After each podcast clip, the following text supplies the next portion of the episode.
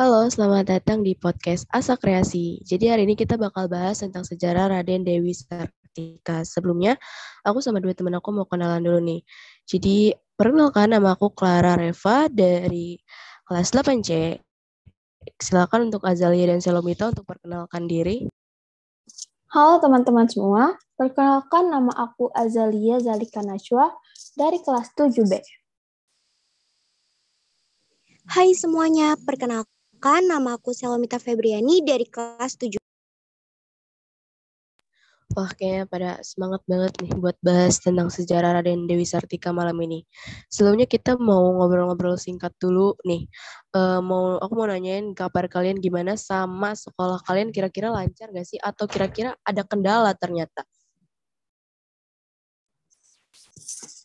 Kabar aku alhamdulillah baik sih kak. Untuk sekolahnya lumayan lancar-lancar aja ya kak.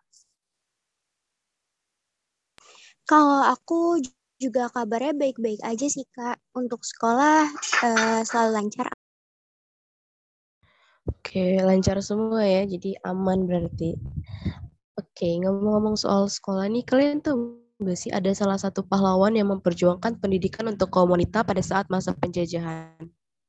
Wah, wah R.A. Kartini. Selain R.A. Kartini, ada juga namanya Raden Dewi Sartika. Oh, aku tahu beliau, Kak. Raden Dewi Sartika merupakan tokoh perintis pendidikan untuk kaum wanita. Ia diakui sebagai pahlawan nasional pada tahun 1966. Raden Dewi Sartika lahir pada 4 Desember 1884 di Cisalengka, Bandung, Jawa Barat. Beliau wafat pada 11 September 1947 di Tasikmalaya.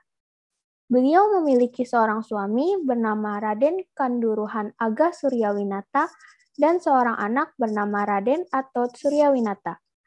Ia juga menempuh pendidikan di ELS loh, yaitu Europisi Lager School. Bener banget, keren banget ya. Kira-kira latar keluarganya bakal sekeren apa ya? Ia merupakan anak dari seorang priai kelas bangsawan Sunda yaitu Raden Somanagara dan Nyi Raden Ayu Raja Permas. Kedua orang tuanya juga pejuang Indonesia yang menentang pemerintah Hindia Belanda. Dikarenakan hal tersebut, orang tuanya diasingkan ke Ternate. Setelah itu, itu orang tuanya meninggal ia diasuh oleh pamannya yang bernama Arya. Ia diajarkan pengetahuan tentang adat budaya Sunda dan ia juga mempelajari budaya dan adat bangsa barat oleh seorang asisten residen berkebangsaan Belanda. Latar keluarga beliau keren banget ya. Mereka berjuang demi kepentingan bangsa. Ternyata beliau juga memiliki minat terhadap pendidikan sejak kecil loh. Ia mendirikan sekolah pada 16 Januari 1904, yaitu pada usianya yang ke-20. Gokil, keren abis gak sih? Dan kalau nggak salah, nama sekolah ini tuh disebut Sekolah Istri. Wah, aku juga pernah dengar soal itu. Setelah itu, sekolahnya berganti nama kan. Jadinya Sekolah Keutamaan Perempuan. Terus ganti nama lagi jadi sekolah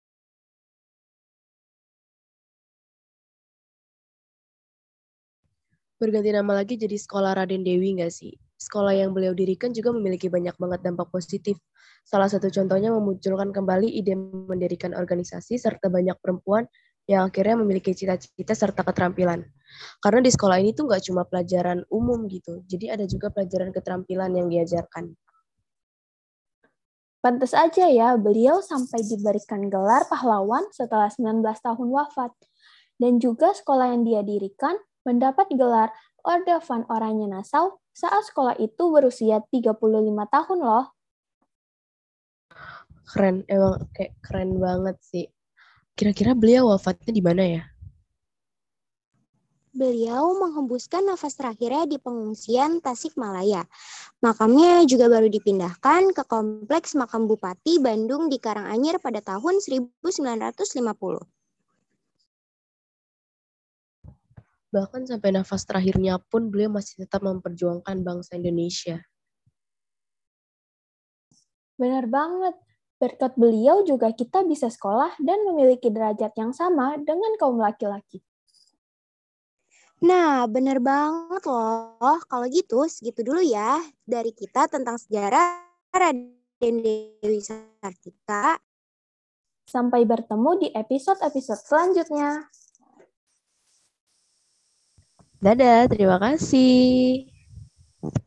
See you. Bye-bye.